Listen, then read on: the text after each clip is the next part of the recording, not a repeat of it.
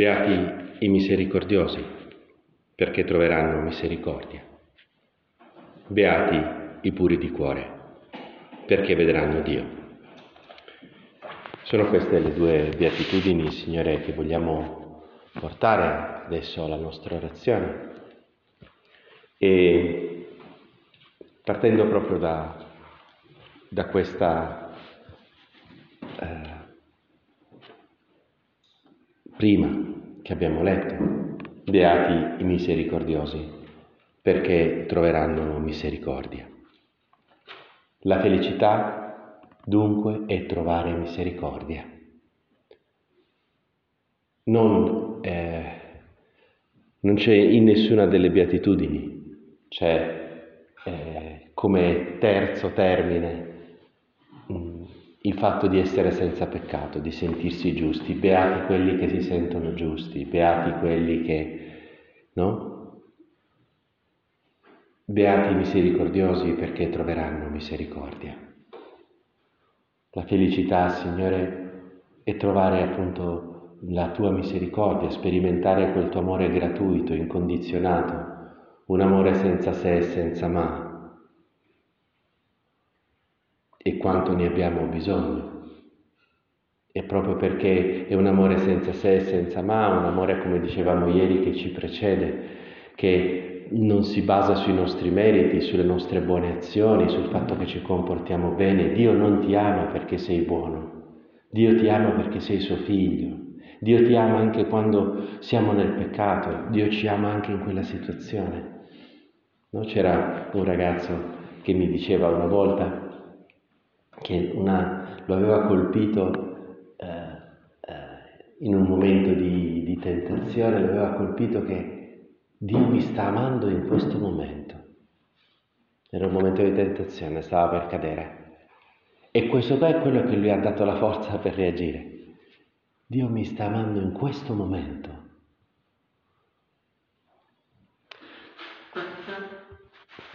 Beati coloro che trovano misericordia.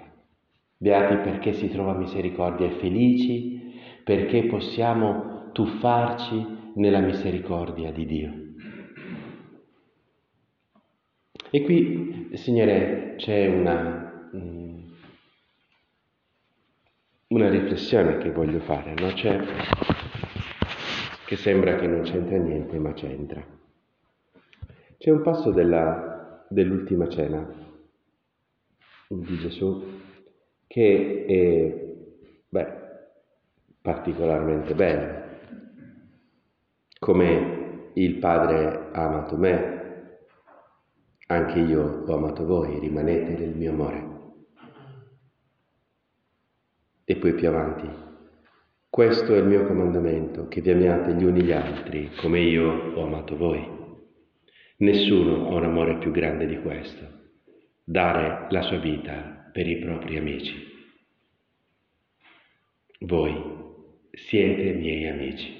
E fin qua questa frase di Gesù sembra stupenda, no? Cioè Gesù che è Dio e sta dicendo, lo, dirà, lo dirà dopo, no? Non vi chiamo più servi perché il servo non sa quello che fa il suo padrone, ma vi ho chiamato amici, perché tutto ciò che ho udito dal Padre mio l'ho fatto conoscere a voi. Amici per, per i quali non si hanno segreti, i quali, con i quali c'è confidenza. Però c'è questa frase che eh, fin qui è stupenda ed è veramente consolante.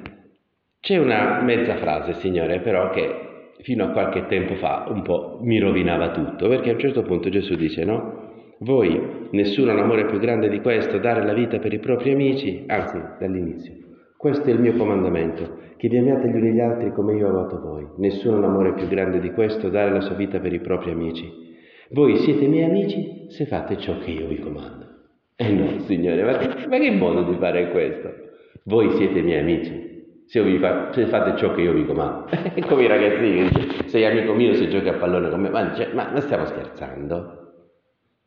Sei amico mio se fai quello che dico io. Signore, che strano Dopo queste parole, no? come il Padre ha amato me, anch'io ho amato voi, è una frase vertiginosa perché sta dicendo che come Dio Padre ama Dio Figlio nel seno della Trinità, così Gesù ama noi, cioè Dio dovrebbe smettere di essere Dio perché Gesù potesse smettere di amarci. Cioè l'amore che tu hai per noi, Signore, tu lo paragoni all'amore che ha il Padre per te. Come il Padre ha amato me, così anch'io ho amato voi. È pazzesca questa cosa. È una frase vertiginosa. E ci dici che, sei, che siamo tuoi amici perché ci confidi tutto, perché ci dici tutto quello che hai udito dal Padre, che non ci chiami più servi. E poi ci dici, voi siete miei amici se fate ciò che io vi comando. Che strano. Tanto che tante volte quando io citavo questa frase non la dicevo la seconda parte, no? Voi siete miei amici, punto, mi fermavo là. Però devo insegnare che se non si può giocare così col Vangelo, cioè non è che puoi omettere le cose, no? Finché ho capito, anche alla luce della beatitudine che abbiamo letto, beati misericordiosi perché troveranno misericordia, ho capito che tu, Signore, qua non è che stai mettendo delle condizioni, non è che dici, appunto, come il bambino che dici, se mi fai giocare sono amico tuo, no? Qui tu ci stai spiegando come funziona l'amore, perché qual è il... che cos'è che io vi comando? L'ha detto tre righe prima. Questo è il mio comandamento, che vi amiate gli uni gli altri, come io ho amato voi. Questo è quello che dobbiamo fare. Voi siete miei amici, quindi completando la frase, se vi amate gli uni gli altri come io ho amato voi. Non è una condizione quello che tu, Signore, stai mettendo. Ci stai spiegando come funziona l'amore. L'amore è un dono, Signore, è donarsi all'altra persona, è e l'amore è un flusso, o gira, o gira, o si, o, o si interrompe, cioè eh, come no, il fatto che ci sono tanti ingegneri eh, rende più facile questo esempio, cioè è come un circuito elettrico. Tu un circuito elettrico lo puoi aprire in un punto perché alzi l'interruttore, ma non è che allora la corrente inizia a girare dalle altre parti, no, no, si interrompe tutto il circuito. E così è l'amore. L'amore o gira o è un dono ricevuto che si fa a sua volta dono e quindi rimane dono, proprio perché l'amore è dono. Se non si dona, se non rimane dono effettuato, è come se non girasse più. Cioè tu Signore ci stai dicendo che il, fatto di amarci gli uni gli altri come tu hai amato noi è proprio tenere chiuso il circuito del dono, il circuito dell'amore. E allora l'amore gira, e allora l'amore ci impregna, e allora l'amore accende la lampadina del nostro cuore. Perciò beati i misericordiosi perché troveranno misericordia. Perché per trovare misericordia, cioè perché questa misericordia possa davvero raggiungerci, abbiamo bisogno di essere misericordiosi. C'è una parabola di Gesù che è molto divertente da questo punto di vista, divertente, interessante da questo punto di vista. Per questo il regno dei cieli, quindi l'amicizia con Gesù, ormai quando tu senti la parola regno dei cieli, dopo quello che abbiamo visto la prima delle beatitudini, tu la devi sostituire, se la puoi tranquillamente sostituire con amicizia con Gesù. Per questo il regno dei cieli è simile a un re che volle regolare i conti con i suoi servi. Aveva cominciato a regolare i conti quando gli fu presentato un tale che gli doveva 10.000 talenti. Eh? Questa cifra a te non sconvolge perché non hai idea di che contiene un talento, ma sono tanti soldi, sono un, un talento sono 3.600 denari. un denaro è la paga di un giorno di un contadino. Quindi un talento sono, siccome un anno sono 360 giorni, un, un talento sono 10 anni di stipendio di un contadino. 10.000 talenti sono 100.000 anni di stipendio di un contadino. Stiamo parlando, se andiamo come potere d'acquisto, considerando che uno prende a, a giornata 50 euro, 1500 euro al mese, che non è tantissimo, stiamo parlando di più o meno 2 miliardi e 500 milioni di euro. Mm? Stiamo ai livelli di di debito pubblico, diciamo, che uno si dice, beh, questo tizio qua che si è comprato con 2 miliardi e 500 milioni di euro, Vabbè, no? Fatto un calcolo, cioè, vuol dire comprarsi per più o meno tre anni una Ferrari al giorno nuova, cioè 350 mila euro al giorno, bam, bam, per tre anni di fila ti compri, no? Chi, chi ha fatto questo qua che ha speso 2 miliardi e mezzo di euro? E per dire, debito infinito.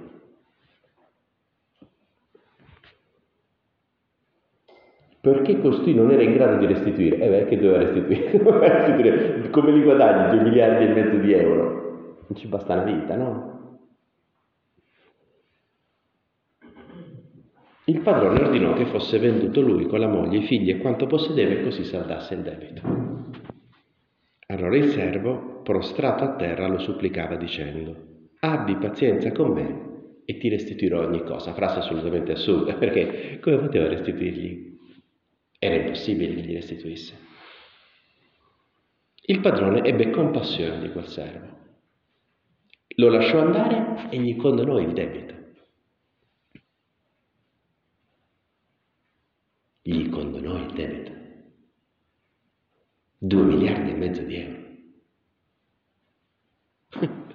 Ah, cioè, vai in banca, vedi se ti condonano il mutuo, eh? Gli condona il debito. È un modo per dire, Signore, che non c'è peccato per quanto grave che non possa essere perdonato. Tu puoi avere con Dio un debito di 2 miliardi e mezzo di euro e lui si, ha compassione come il padre per il, figlio, per il figlio che torna, il padre misericordioso, ebbe compassione.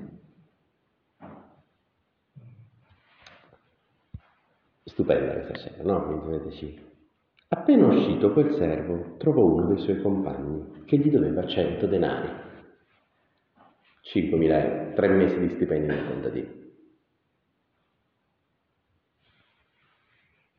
Lo prese per il collo e lo soffocava. Restituisci quello che devi. Il suo compagno, prostrato a terra, lo pregava dicendo, abbi pazienza con me ti restituirò. Beh, questo sì che avrebbe potuto restituire con un po' di anni, rateizzando il debito, eh? Ma egli non volle. Gli era stato appena condonato un debito di 2 miliardi e mezzo di euro. Il debito che aveva l'altro con lui non era, cioè erano 5 mila euro, sono soldi, eh? Sono soldi. Ma egli non volle, andò e lo fece gettare in prigione finché non avesse saldato, pagato il debito. Visto quello che accadeva, i suoi compagni furono molto dispiaciuti e andarono a riferire al loro padrone tutto l'accaduto. Allora il padrone fece chiamare quell'uomo e gli disse, servo malvagio, io ti ho condonato tutto quel debito perché tu mi hai pregato. Non dovevi anche tu aver pietà del tuo compagno, così come io ho avuto pietà di te? Sdegnato, il padrone lo diede in mano agli aguzzini finché non avesse restituito tutto il dovuto. Così anche il Padre mio celeste farà con voi se non perdonerete di cuore ciascuno al proprio fratello. Per noi questa è una parabola importantissima, perché noi del perdono di Dio abbiamo un bisogno che, cioè, che è totale, Signore, noi siamo mh, mm, del, degli asinelli rognosi, come diceva San José Maria, ne abbiamo combinati di tutti i colori e più andiamo avanti più ci rendiamo conto di essere un po' come il secchio della spazzatura, uno straccio sporco. Del tuo perdono, Signore, abbiamo un bisogno radicale. E tu ci stai dicendo che così anche il Padre mio celeste, cioè è come se il perdono di Dio che pure il Signore ci vuol dare, non ci potesse raggiungere, non ci potesse impregnare, non ci potesse... Eh, mm, se noi non perdoniamo di cuore ai nostri fratelli,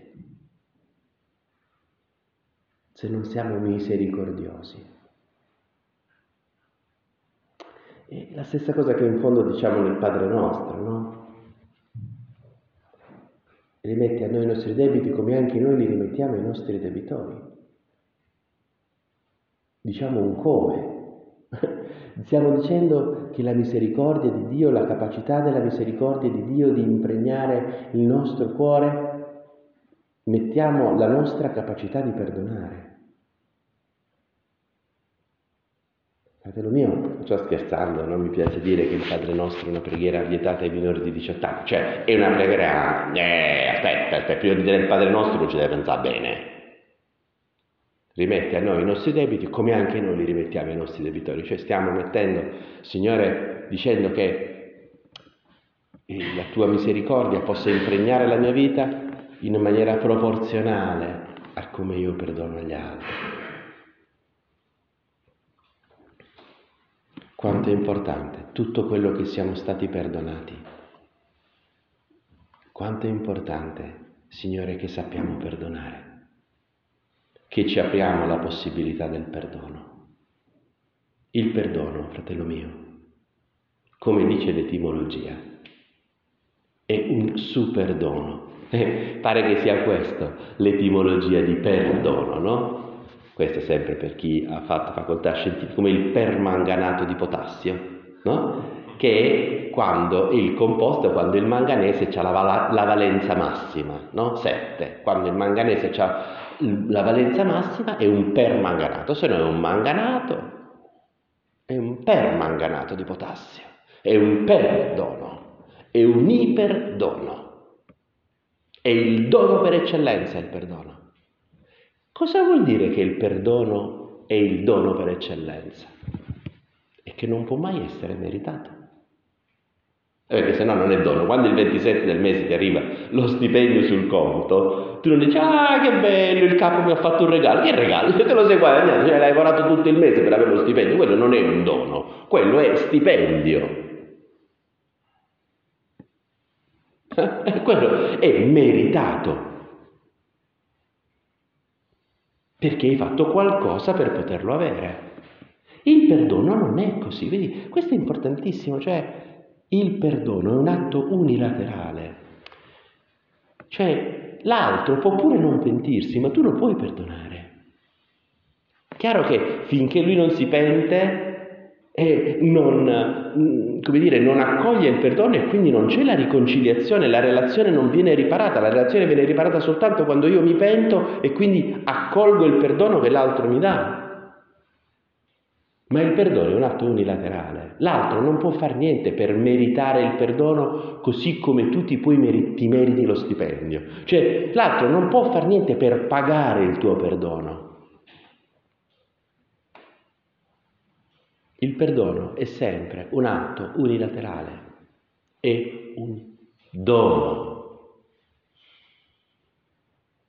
Signore, come dice il Papa quando parla del perdono nella vita coniugale, è il fatto che sia auspicabile non vuol dire che sia facile. Non vuol dire che sia facile. E allora il Papa, perché ci possa raggiungere, perché possiamo essere capaci di perdonare e quindi chiudere il circuito del dono, lasciarci impregnare dalla misericordia di Dio, dice prima dobbiamo passare attraverso l'esperienza di liberare, di perdonare noi stessi, perché a volte non riusciamo a perdonare gli altri perché non perdoniamo noi stessi perché non facciamo pace con la nostra storia, perché non preghiamo con la nostra storia, perché non ci riconciliamo con la nostra storia. E allora siccome abbiamo dei buchi, abbiamo dei momenti della nostra vita che non vogliamo guardare perché, ehm, perché ci danno fastidio,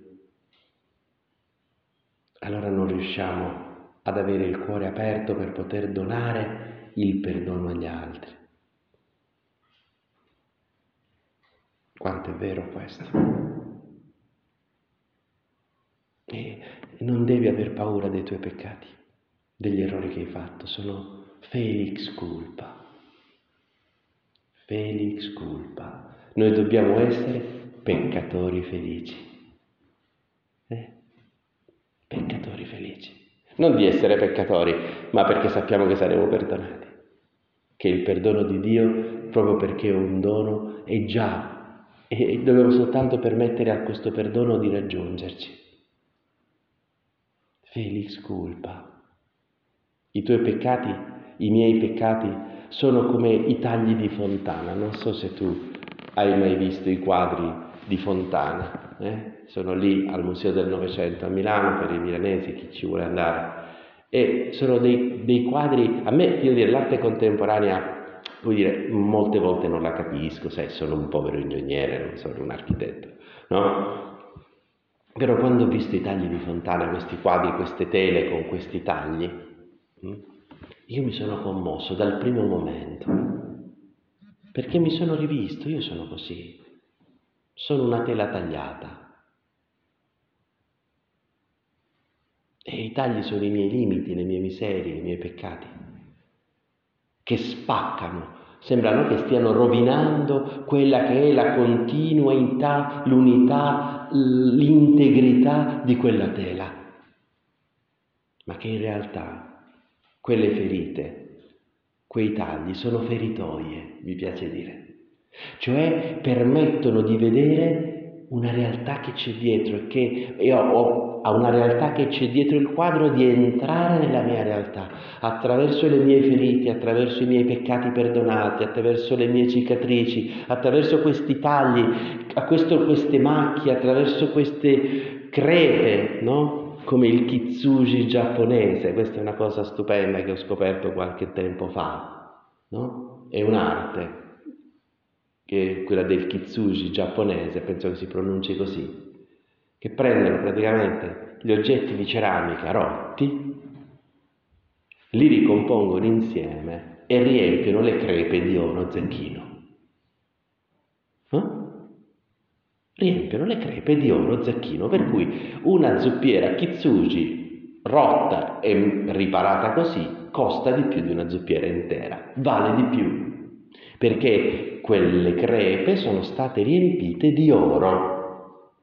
E a me tutte le volte che penso a questo, penso con la profonda saggezza di quel popolo, che non so se voleva dargli questa eh, idea, ma a noi ci va bene, che in fondo il nostro cuore perdonato, arricchito del perdono di Dio, è più prezioso di un cuore integro. è più prezioso di un cuore integro. È quello che eh, spiegava un ragazzino liceale di Napoli, no? E una volta quando ero lì a Napoli c'era questo ragazzino che, che eh, mi portò un amico a confessarsi, no? E questo ragazzino nuovo, eh, ma, dire, era stato preparato bene per la confessione, cioè, 16 anni, eh? Ma che, che, un ragazzo di 16 anni sappia spiegare la confessione a un suo coetaneo. Allora andai dal ragazzo che già frequentava e gli senti, ma come hai spiegata la confessione a sto amico tuo? E gli fa, ma no, no, è semplice, no? Dice, tra noi e Dio c'è un filo. Tutte le volte che faccio un peccato lo taglio e tutte le volte che mi confesso faccio un nodo per cui è più corto e sto più vicino a Dio perché effettivamente la corda annodata è più corta della corda intera. Ha detto, wow, padre della Chiesa. è la genialità che soltanto un ragazzino napoletano può avere, ma con tutto l'affetto, no? Soltanto un ragazzino napoletano può avere, cioè, a 16 anni perché cioè, tra noi e Dio c'è un filo. Tutte le volte che faccio un peccato lo taglio. Tutte le volte che mi confesso faccio un nodo e il filo è più corto e quindi sto più vicino a Dio. che è la pura verità teologica, cioè è summa teologia questa qua. Lo dice San Tommaso. Dopo una confessione contrita abbiamo più grazia del pe- de- di prima del peccato, che è esattamente quello che ha detto il ragazzino. E cioè San Tommaso lo dice. Dopo una confessione contrita abbiamo più grazia di prima del peccato.